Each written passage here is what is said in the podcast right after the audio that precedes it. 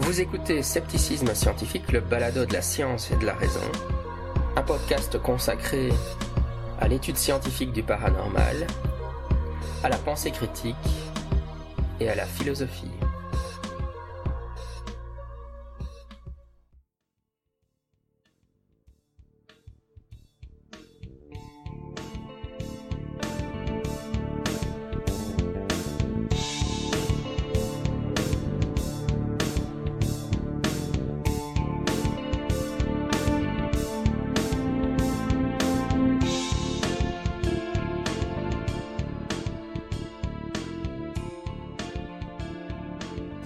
Scepticisme scientifique, le balado de la science et de la raison.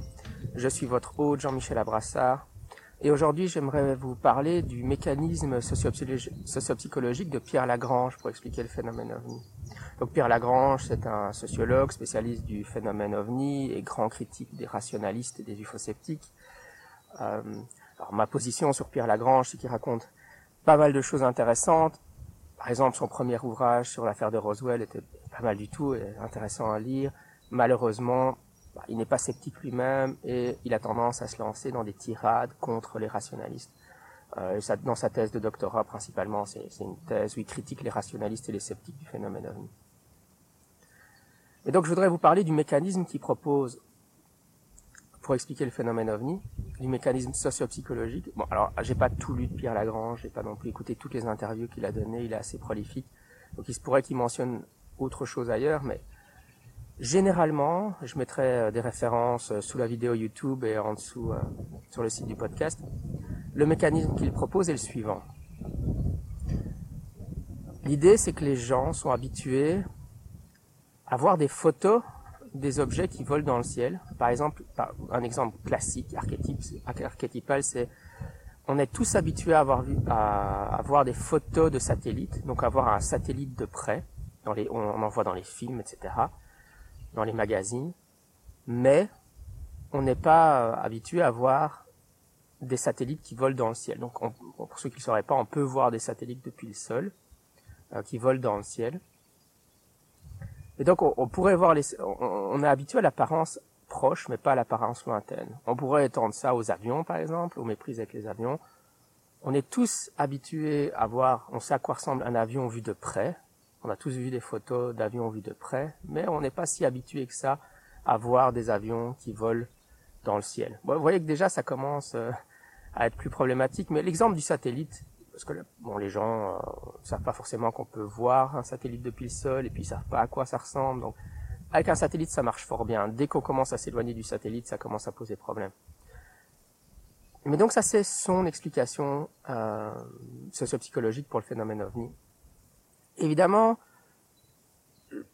je suis dans une certaine mesure d'accord avec lui. Par exemple, pour l'exemple du satellite, c'est très clair que ça, fonctionne parfaitement bien. Après, il y a, d'autres objets où ça fonctionne moins bien. Euh, si on prend, euh, si on prend euh, par exemple la Lune, par exemple le, le CNEGU a, montré qu'il y avait des méprises avec la Lune. Bah, on voit toujours la Lune dans le ciel et on a tous vu la Lune la nuit dans le ciel. Donc directement, euh, ça, commence déjà. Bon, c'est vrai qu'on a vu des photos de la Lune près, mais c'est pas comme ça qu'on se la représente généralement. On a vu des photos de l'alunissage, mais bon, ça, ça commence déjà à devenir plus euh, bancal. Donc, on peut facilement euh, citer des contre-exemples à ce qu'il cite. Une, dès qu'on s'éloigne des, des, rentrées atmosphériques, donc par exemple les météorites qui rentrent, on sait à quoi ressemble une météorite. Une météorite qui, dans les films de science-fiction, on en voit. On, voilà, on a une idée de à quoi ça peut ressembler, un gros rocher dans le ciel vu de près. On a des images d'artistes qui sont dans les publiées dans les magazines scientifiques, des vues d'artistes. Mais euh, mais euh, une, un météorite qui rentre dans, dans notre atmosphère, ça c'est moins courant. On, on, a on a moins l'impression, on sait moins à quoi ça ressemble. Donc oui, effectivement, le, mécanisme fonctionne dans une certaine mesure. Hein. Euh, aussi les ballons gonflables, par exemple un ballon gonflable métallisé, on sait que ça a généré parfois des méprises. Bah, vu de près, quand un enfant le tient en main, on sait bien ce que c'est, mais vu de loin, etc., on a plus de mal à le reconnaître. Donc, le mécanisme tient relativement la, la route, même si évidemment, comme je l'ai dit, il y a des contre-exemples comme la Lune.